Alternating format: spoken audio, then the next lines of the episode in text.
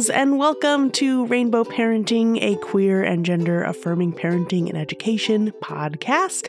I am your host, Lindz Amer. And today I am talking to Shane Diamond of the Changing the Game documentary and Anne Lieberman from the organization Athlete Ally. And we are chatting about trans kids and gender in sports. We talk about everything from the anti trans legislation that's specifically targeting trans kids in sports right now. We also talk about gender generally in sports from early childhood all the way up through professional spaces in college and high school spaces, sports spaces. So, we're going to cover a lot of ground in this episode and a lot of very pertinent and important ground and topics to understand right now, and how this is not just an issue about queer, trans, and non binary kids. This has to do with all kids and all people who like to move their bodies. This goes all the way down to after school sports, phys ed classes, and everything in between. We will get to that incredible conversation in just a moment. Before we get there, thank you all so, so much for listening to this podcast every week. I've been so, so enjoying bringing these conversations to all of you and building community in social justice, early childhood education, and parenting, and talking about that through a queer and trans lens. This project has been incredibly fulfilling for me in a lot of ways and ticks off so many check boxes on our values list. And I'm I'm I'm so so grateful to all the people who've come onto the podcast so far, all the conversations you're going to hear in upcoming weeks, and for Shane and Anne for holding space with me about this really, really important topic today. If you are so inclined and want to help us spread the word about this podcast and the show and our work, I would love if you could think of one, two, maybe three or more people who you think would benefit from listening to these conversations we're having. Maybe you really resonate with what we're talking about in this episode. Maybe there's a past episode you really, really loved. I would so appreciate if you went just that little extra step and took one of those episodes that you love and share it with some of the people in your community to help spread the word about what we're doing here. This kind of work spreads best by word of mouth and through recommendation. And it is so, so important to spread the word about what we're doing here and get more people on board and into our community so that we can keep making future seasons of this show. I really loved it and I would like to continue to do it. And we are still really at the beginning of this journey, looking for our audience and building our community and growing this show. So if you have just a moment, think about a couple of people who you might want to send an episode to or talk to about the show and share it with them and let them know why you're enjoying listening. All right. Before we get to our conversation with Shane and Anne, all about trans kids and gender in sports, here's what you need to know.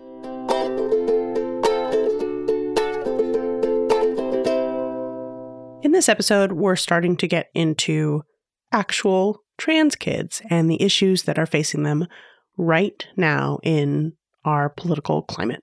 And as we're getting into that, I want to take a moment to talk about the questions that I'm starting to see arise around kids who are identifying as queer and trans and non binary at younger ages, and why that seems to be a phenomenon that's happening right now.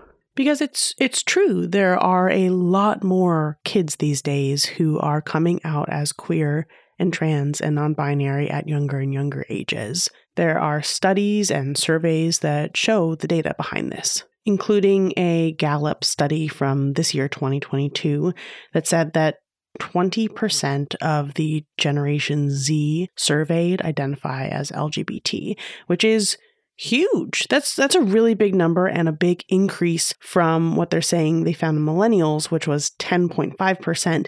Generation X is 4.2%, baby boomers is 2.6%, and people born before 1946 is 0.8%. So we're seeing this trend across the LGBT community, and transness is a huge part of that. And what I want to point out is that this is not happening because we're seeing an increase in LGBT people, LGBTQ plus people. It's happening because there's an increased exposure to these identities. And over the past decade or so, there has been a decrease in stigma around these identities. So more and more people and more and more young people have the information about LGBTQ plus identities sooner in their lives, and they're being introduced with less and less stigma. And when you think about the fact, and, and this is, I, I bring this up in the conversation with Shane and Anne, this is a fun fact that I love to pull out of my back pocket whenever I can, that the American Academy of Pediatrics has found that most kids have a solid understanding of their gender identity by the age of four. So if you look at how this all correlates, right? So you look at that fact from the American Academy of Pediatrics and look at kids as young as even four starting to understand and have a solid understanding of their gender identity, whether they're cis or trans or non binary. And then you also look at this increase in information and access to information and exposure to information around LGBTQ plus identities and the decrease in stigma around them. We can look at all those things coming together around Gen Z and alpha generations. I think it's completely plausible and understandable to see why those percentages are going up. An interesting corollary to this is left handedness. If you look at charts that measure the amount of people who identify as lefties or as left handed people, you'll see a similar rise in the percentage of people who are lefties by generation. That rise in percentage of lefties and left handed people didn't happen because there magically started being more lefties born in the world. It happened because the stigma around left handedness went away.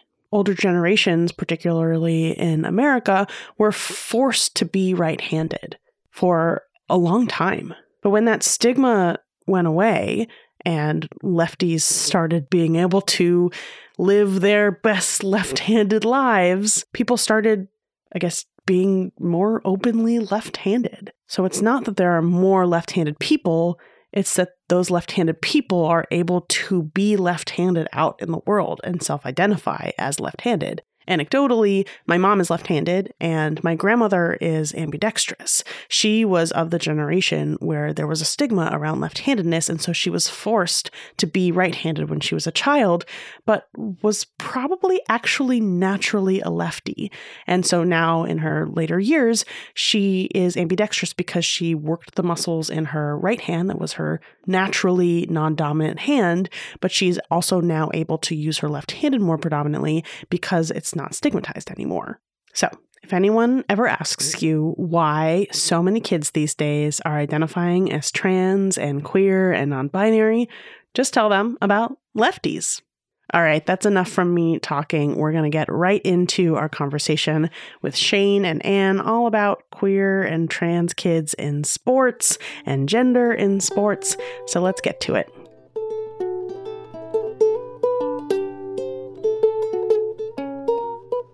Hello, friends. I am here today with two guests. Oh my goodness. I am here with Shane Diamond and Anne Lieberman, and I am super, super excited to talk to them about trans kids and sports. Hello. Hello. Woo-woo. Hello. Hello. Um, we like to start off by coming to this podcast as full humans. So how how are you both doing today? Ah. yeah, that that's that's the answer sometimes. yeah, it's been quite I want to say week, but more like series of years. Mm-hmm, mm-hmm. but I'm excited to be here today and, and get to talk about not only the tough stuff that's happening, but also the exciting stuff and the fun stuff we can do to support trans and non-binary kiddos. So that feels nice. I feel excited to be here and to be here with my wonderful partner. Yes, hello That's Shane. Me. How are you doing? Hi. My answer recently has been I'm not on fire. Mm, like mm-hmm. I could be on fire. That would be unfortunate, but I'm not on fire. So it's let's celebrate today. I think that's an excellent bare minimum. yeah. You know, um, I'm good. I'm tired. Um, but I'm tired because I have been busy coordinating speaking engagements mm. for changing the game, which is amazing that so many people want to um, have conversations like the one we're having today. So I am tired, but it is tired for the most wonderful reasons. Fantastic. And we're going to get into all of that. But before we do that, let's just real quick introduce ourselves. Could each of you tell me your pronouns and how you identify? Uh, my name is Shane Diamond. Uh, my pronouns are he, him, and I identify as a queer trans man who bakes mostly edible bread.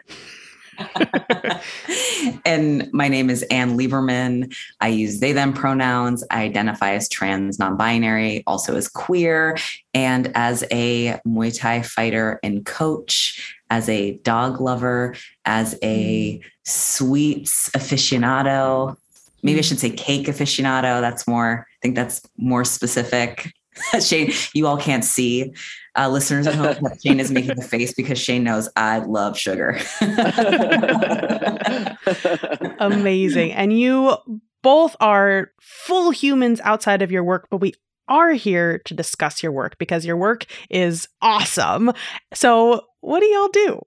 I produced the Impact campaign for a documentary on Hulu uh, called Changing the Game that follows three transgender high school student athletes as they fight to compete as their respective selves in their sports. And the story was filmed in 2015, 2016.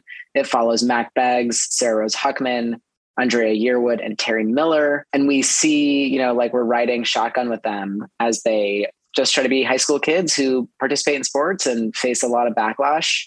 Um, the film premiered in 2019 at Tribeca, and in June of 2021, so 11 months ago, uh, it premiered on Hulu as an original documentary. And so, my role with the film is to spark conversations about what people can do. For a lot of viewers and audience members, this might be the first time they've met a trans person or seen a trans person that they know of. And we watch these kids have more strength than I can muster what we're left with is feeling inspired and like we want to do something and change something. And so um, that's where I come in. I'm the educational curriculum guy. I'm the let's talk about your feelings guy.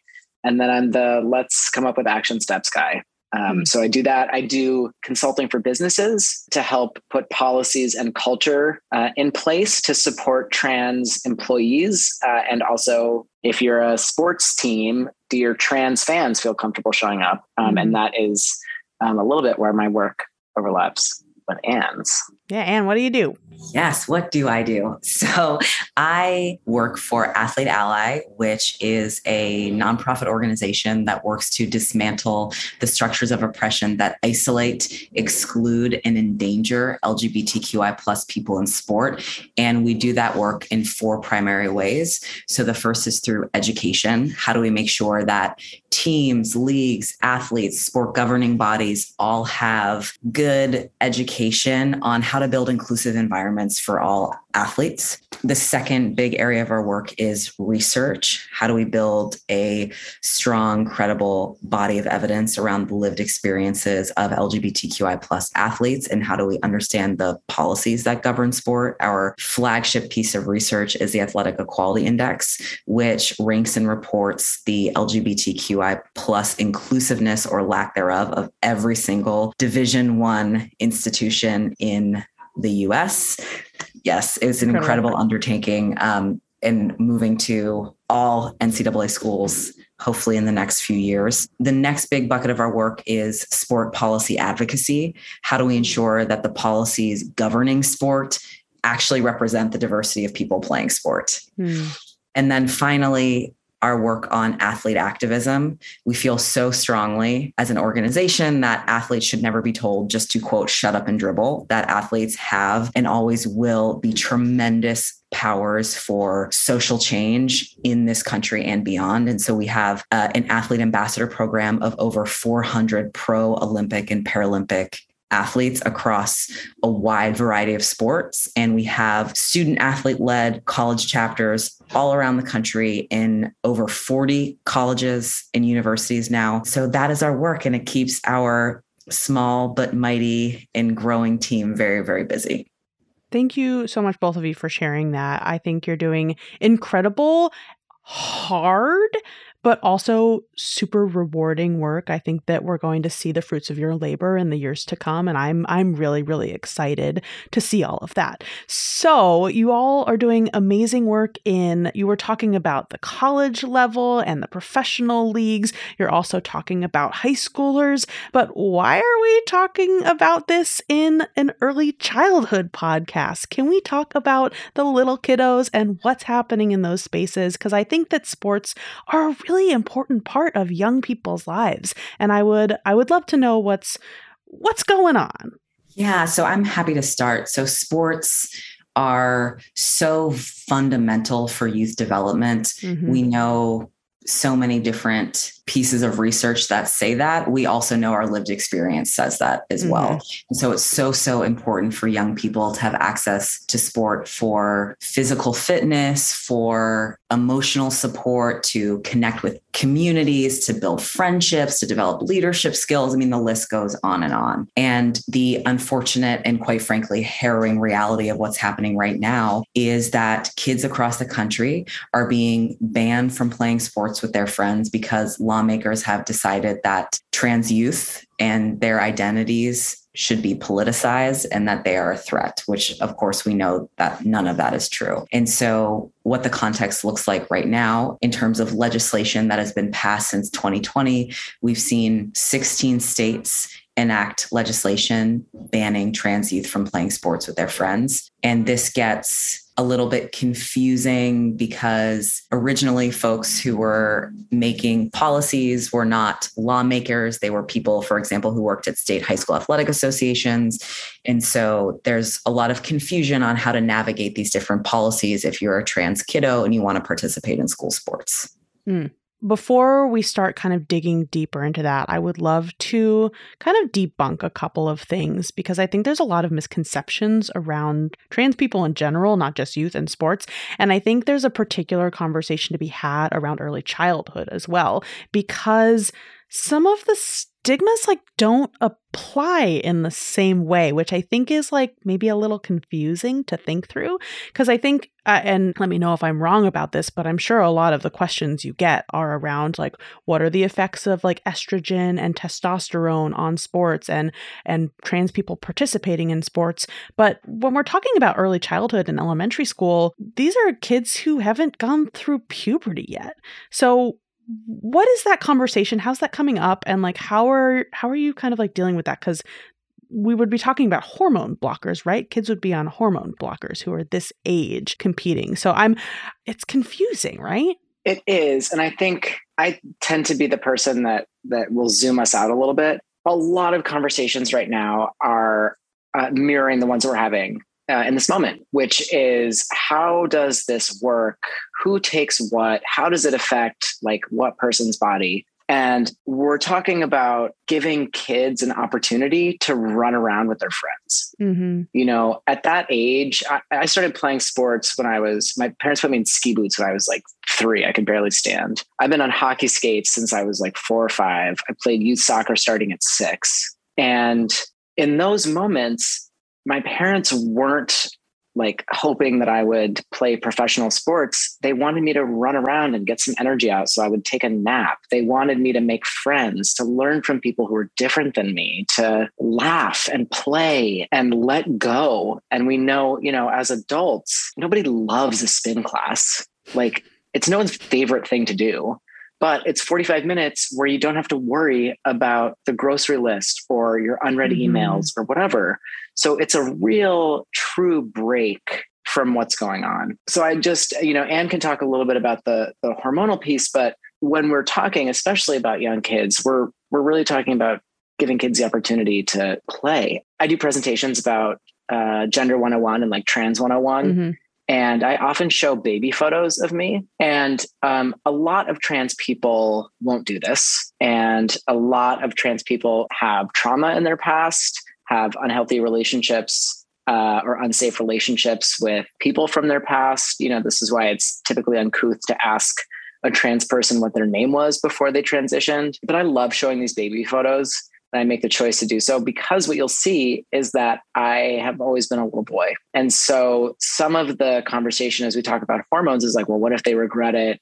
it's too soon to tell like how do they really know and and actually what we are seeing and this is not just from like a shane anecdotal but that kids really know who they are from a much younger age than we give them credit mm-hmm. and if people had listened to me when i was you know in these like kiddo photos my life might look a lot differently than it does today because I may have started my transition at least socially at a much younger age. Oh, absolutely. The the fact that I love to pull out of my back pocket, like almost all the time, is that the American Academy of Pediatrics has actually found that most kids have a solid understanding of their gender identity by the age of four.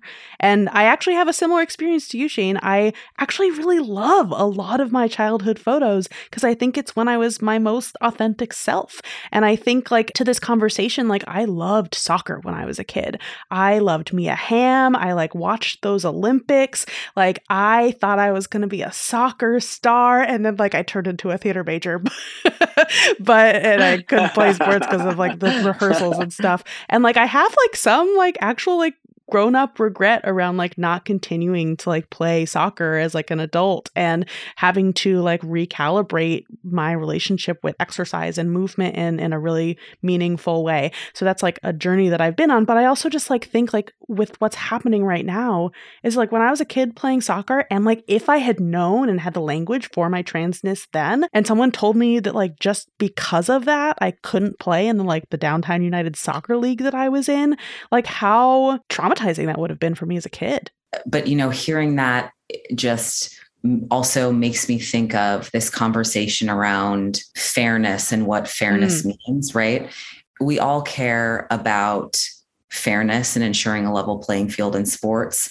And fairness also means allowing all kids the same opportunities. And these conversations around hormones and, and bodies are often very invasive and very unhelpful to the mm-hmm. reality of really what's happening, which is that trans youth undergoing hormone therapy are doing so as part of medical treatment under the supervision of a physician. And they should be allowed to participate in sports just like any other kid who is being prescribed medicine by their doctor for any other thing that's going on. A lot of these conversations are rooted in intense discomfort, intense misunderstanding, and really what we need to be doing is having conversations on a personal level and seeing all kids for their humanity and their desire to be kids. I remember I was testifying in Texas, and one of my teammates from Muay Thai, so I'm also a Muay Thai fighter and coach, somebody who I've known over a decade now, probably, you know, she came to testify and I know that she's met a lot of adult trans people. You know, Shane and I are in her life. I don't know that she'd ever met any trans kids. And to see her interacting with so many of the kids who are coming to testify and then simultaneously being so deeply upset and just basically saying to me, I don't understand how these lawmakers can sit up here, listen to these wonderful little kids, and still make laws that are directly going to harm them. And she was like, you know, looking at this little girl, how can you not see her as anything but a little girl? You know, she's crying. And it's that connection when you understand that this is about real people and this is about kids who are just wanting to be included and wanting to play sports with their friends. Yeah, it's it and I think it comes down to that just like the simplicity of that of like this is a kid who just like wants to join like their friend's soccer team. And like talking about trans kids isn't some like nebulous idea of like, ooh, trans kids. Like these are like real children. They're they're real children and also in so many of these states where lawmakers have proposed laws they can't even find examples of trans kids who are playing sports mm-hmm. or hmm. there's one or two kids uh, there's an example from you know the michigan state high school athletic association that um, had said that the number of trans kids they had had over, I don't want to get the stat wrong, but over maybe a five year period was like five kids out of almost a million kids who had participated in high school sports. It, it's really, it has become a solution in search of a problem and, and weaponizing kids and the identity of, of kids to serve a political purpose. And, and I think that this conversation has become political, but it's pretty apolitical to want kids to play sports. I think so too. And I, am really curious about practically on the ground and like how how is this affecting like after school sports? I personally don't have any stats about that. I don't know that anyone's collecting them. Mm. What we are seeing, Anne mentioned, you said there are 16 states now that mm-hmm. have mm.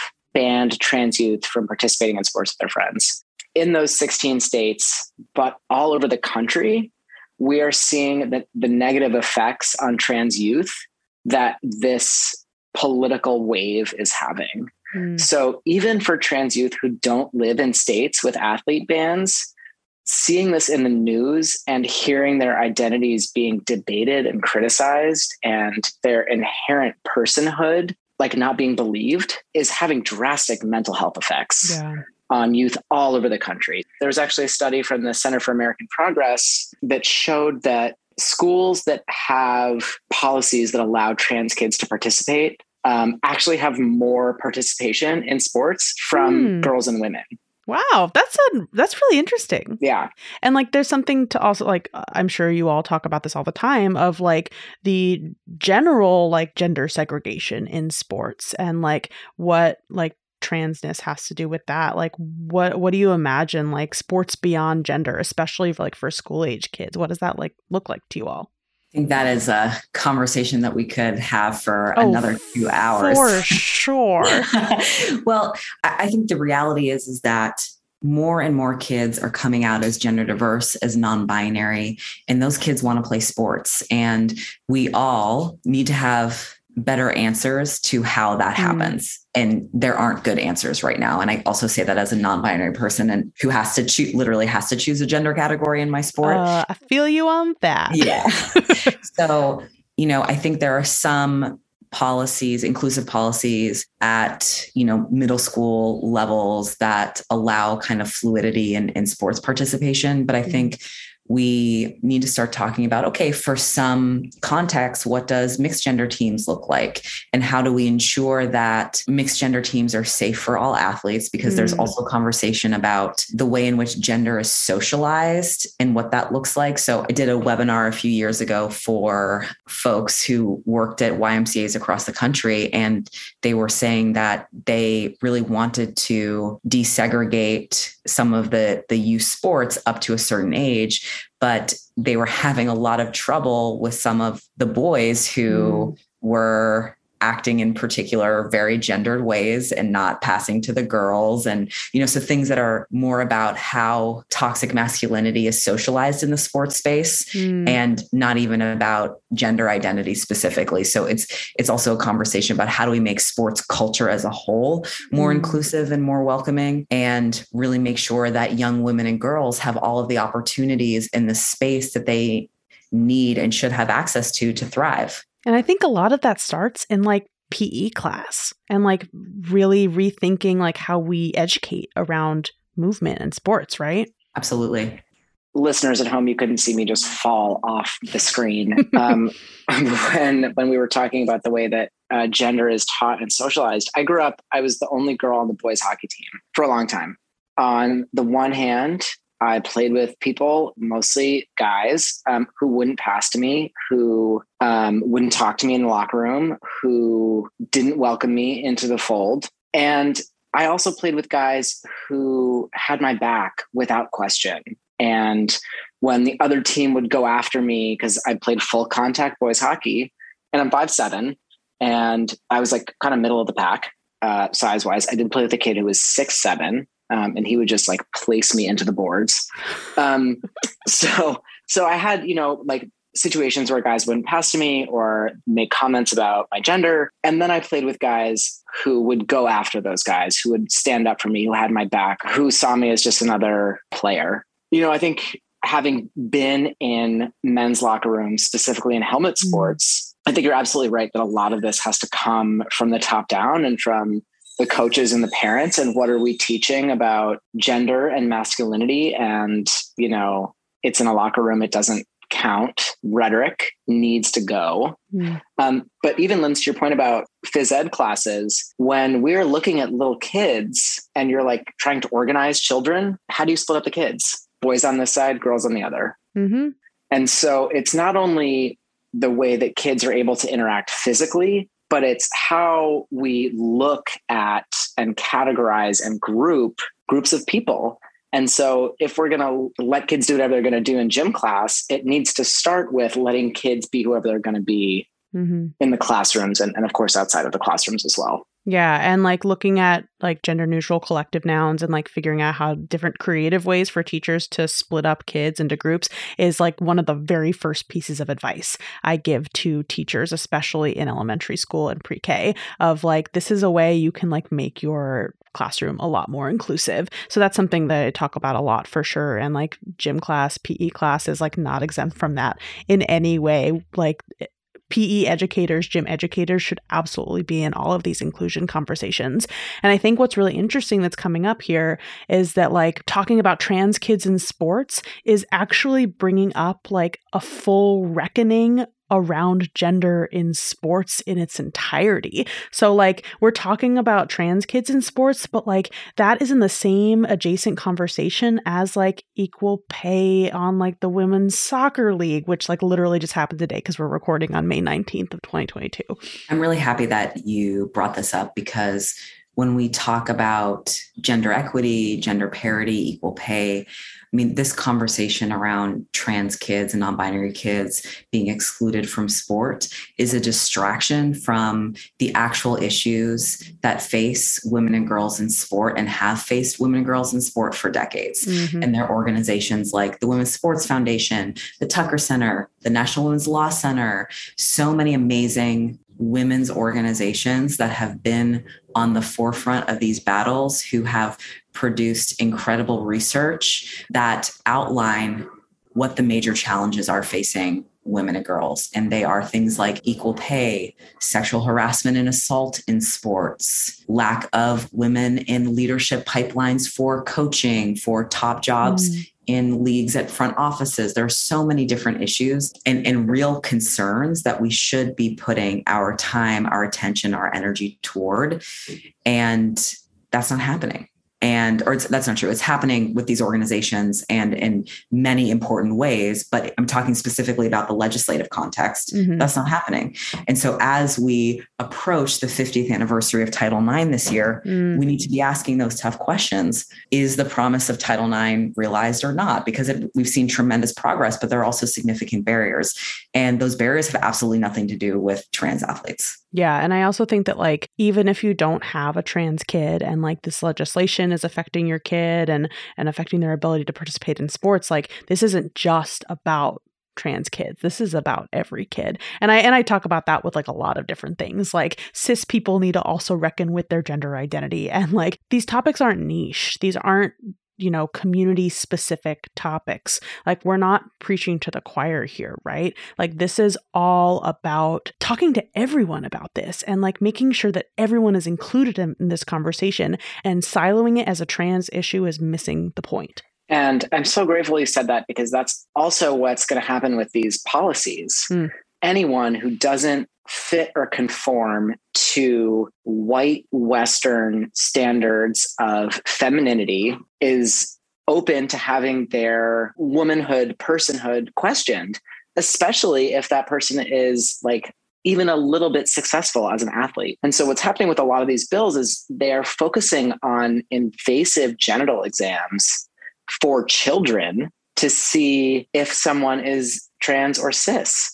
And that is, of course, going to be triggered when someone is a good athlete. And when that good athlete isn't like a pretty white girl, because this is systemic white supremacy in real time and misogyny in real time, that this is absolutely going to affect more than just trans kids. It's going to affect every kid because it's going to open the doors uh, for this gross invasion of privacy for every kid, not just trans kids. So you're right. Like all parents should be concerned about these laws because it, they're not just going to affect trans kids. I don't even have kids, and you can see how animated I'm getting about this. Um, so, you know, I, I, appreciate that you sort of planted that seed for us to open the door to say that these conversations about gender identity, uh, especially with kids, affect everyone, not just um, as Anne was saying, the small percentage of trans kids who are now uh, really under the microscope and, and being used for these horrible political moves.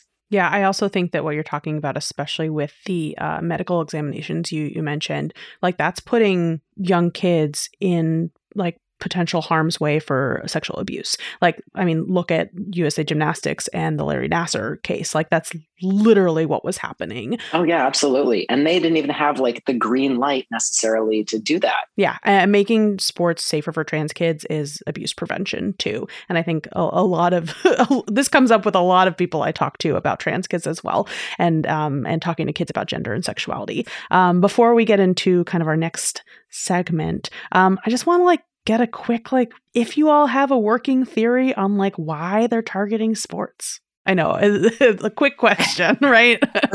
no, I was going to say I have more than I have more than a theory. I'm sure. I want to phone a friend. phone a friend. um, so I think there's a few different things at play that are happening right now. So I think the first is, and this is not unique to the conversation around LGBTQI plus rights, but mm. anytime any minority group is successful in obtaining rights, obtaining some kind of visibility that shows that we are human, that puts us in a different position where we now are becoming full human beings in the eyes of society and the law, mm-hmm. even though we we knew ourselves already that we were human. Um, that there is a significant amount of fear and backlash that then ensues. So I think a lot of this fear and backlash specifically targeting the LGBTQI plus community began in the US. I'm talking very recently. uh, began in the US with with marriage equality. Shortly after we saw the first instances of bathroom bills around the country. So, mm-hmm. bills prohibiting trans people from using the restrooms that align with our gender identity. We were able to defeat those bathroom bills pretty handily. And there became a need for a strategy shift because that rhetoric was no longer working. We are now seeing this move into sports because it is a very clear way to divide some of traditionally really strong supporters of the LGBTQI plus community, which have been cis heterosexual women and cis queer women, because there are some cis queer women as well who do not feel comfortable with trans inclusion in sports and to really prey upon those divides and to frame this as a we are just protecting women's sports issue when these same folks who want to protect women's sports have done nothing you know to the previous conversation done nothing around title ix nothing to end sexual violence against women and girls in sports et cetera. And so this has been a very clearly articulated wedge issue mm-hmm. um, that has been manufactured. And you know, Politico has written about this. There have been some really uh, long form pieces that go into this in much more detail. But what we are seeing now is a national attack that is fueled and funded by organizations, not at the grassroots level, but at the grass tops that are handing legislation to lawmakers and saying, please introduce this. And so we are seeing copycat legislation in states. We are seeing, I'm trying to say pedal to the metal essentially in, in an election year, which is also why many of uh, these. Uh, yeah. These bans are passing. And the last piece I'll say on this is when we think about this being a coordinated strategy, I will give you an example of what we have seen at the state level, which is when I've gone to testify against some of these bills and had some really fantastic athletes with me to testify against those bills as well, some of the lawmakers who are introducing the bills don't even know or understand the context of their own bills.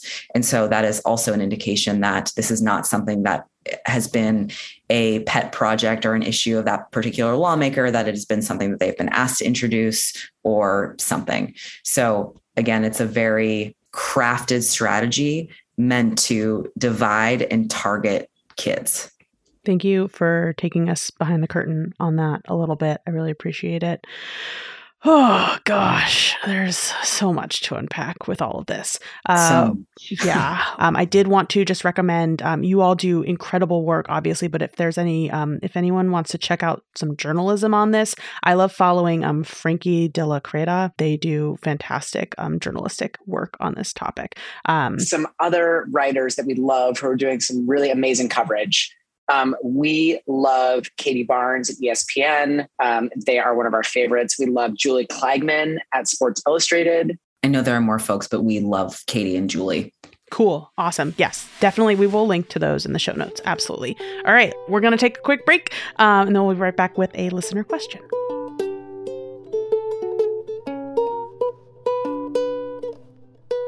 We are back with Anne Lieberman and Shane Diamond talking about trans kids and sports, and we're going to answer a listener question. Y'all ready? We're we ready. ready. All right. So this listener is asking My child loves their soccer team that they play after school, and they just came out to me as trans very recently. I am nervous about figuring out how to help them come out to their soccer team and continue in their sport. Do you have any advice for me? This is a great question, and we love supportive parents. So I think the first thing to understand from your kiddo is do they want to be out to anybody else? Because they might not want to be out to anybody else. They might not be ready. They also might not understand what that means. So, depending on how old they are, you know, I think it's also important to ask them for what they need, but also to say, okay, so if we tell other folks, like, here's what this could look like. Um, I also think if your kiddo wants to come out to the team, it's a good conversation to first have with the coach uh, because depending on where you are, the coach might not understand or feel equipped to support your kiddo. So it's also about building a ring of supportive adults around your kiddo to then make that conversation a little bit easier with the team. I think the one thing I've seen with my little nibblings is kids today are much more evolved about conversations around gender. And so it's mm-hmm. it most likely really depending on where you are but most likely will be a non-starter for the kids. It's about the conversations with the adults. Yeah i totally agree. That's wonderful. And the only thing i would add to that is how wonderful that a you've got a trans kiddo and b that that kiddo trusts you to share this with you. And i think and uh, advice about gearing them up for sports is so so helpful and getting other adults on their team so to speak um, is really amazing. And also your job as a parent is really just to continue loving this kiddo because they may or may not decide to come out now they may or may not decide to come out down the road. This path is the most beautiful path I've ever walked. And my life is great now. And there are times when it's like amazing and wonderful. And there are times where it's still really hard. And so just knowing that like this is all going to sort of ebb and flow, but being that one supportive person for that kiddo is, can make an entire world of difference. So keep doing what you're doing, parent. Yeah, I I'll echo that absolutely and just say like it might be a tough journey figuring out the sport thing like it might be difficult and like finding ways for your trans kid to feel that joy that they get from the sport that they're in and figuring out like you know if their coach is not supportive, if their team is not supportive, like that sucks and holding space for that suckiness. And also like figuring out other ways they can find that joy and maybe that's you know you learning soccer and playing like a little bit with them. It's it's finding like a, a trans support group of peers that, that they're are their age. And like maybe some of them like sports too. And and you know that not, may not be true. Not all trans people like sports. Um but, but there are lots of ways to like find and harness that joy that your kid feels about this specific interest. And if that has to be a loss like that is a really really hard loss and figuring out like okay like how can we shift and adapt because this world is not ready for trans kids in a lot of ways. So we have to adapt and we have to feel that awfulness but also like r- rely on our resilience because we are an incredibly resilient people. Like I don't know. We're living I'm living my best life right now. I think you two look like you're living your best life. yes, we are. yes. so like there's so much joy. There's so much joy. Yeah. And you don't have to do it alone, right? So mm. there's a really amazing organization called the Trans Family Support Services. Mm. And they are based in California, but they have uh, branches all over the country. And it is a group of support for families of trans kids. If you're the parent, if you're the trans kid, and they do a lot of work online. So wherever you happen to live, um, trans family support services can be super helpful. And then many states have statewide equality organizations look to see if your state has a statewide equality organization because they can help you figure out any of the policy stuff that's going on, if it's a school board issue or if it's a state policy, because as Anne said, it varies by state. So really, it can be hard and we're going to have to be resilient, but you don't have to be resilient by yourself. Absolutely. I think that's a fantastic note to end on. Uh, where can we find you on the internet if our listeners would like to look for y'all and your work? So you can find Changing the Game at Changing Game Doc on Instagram, Twitter, and Facebook. Uh, changinggamedoc.com. You can find me on the internet, Shane Diamond, uh, at Pants Diamond on Instagram and Twitter, or at Shane Z as in zebra diamond.com.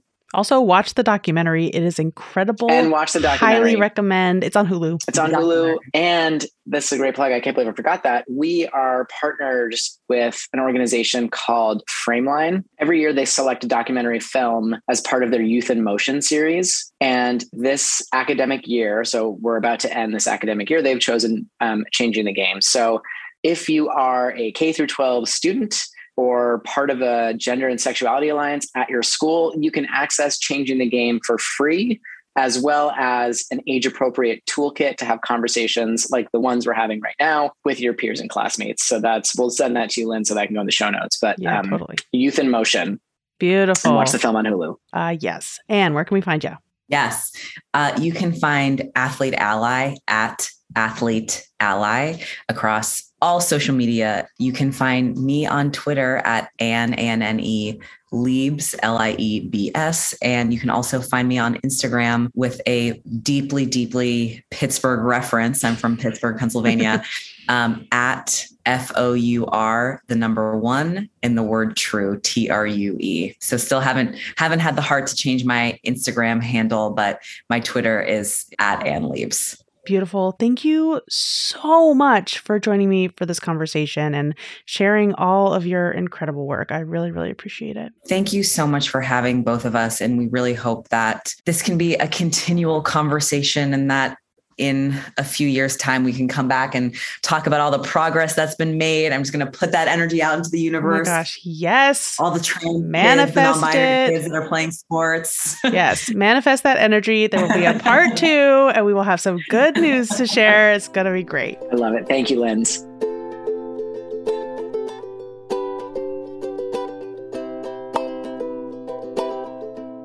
Thank you so, so much for joining me for this conversation with Shane and Anne mm-hmm. from Changing Game documentary and Athlete Ally, both incredible resources of information.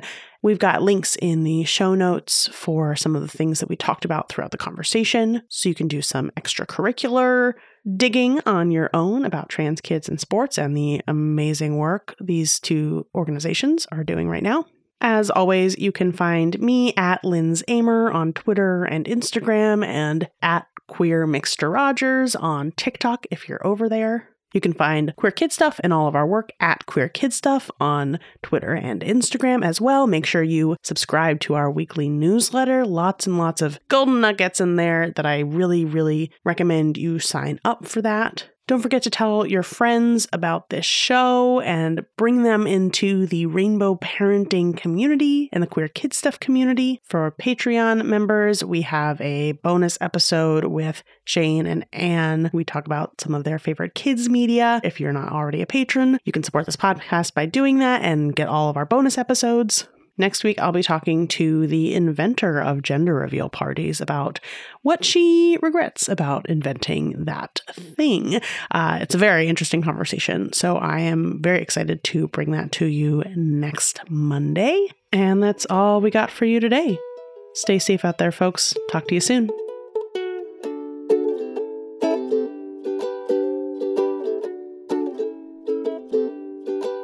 Rainbow Parenting is hosted and created by me, Lindz Amer. It's produced in partnership with Multitude and is edited by Misha Stanton. The theme music is by Amanda Darchangelis, and the logo artwork is by Abe Tenzia.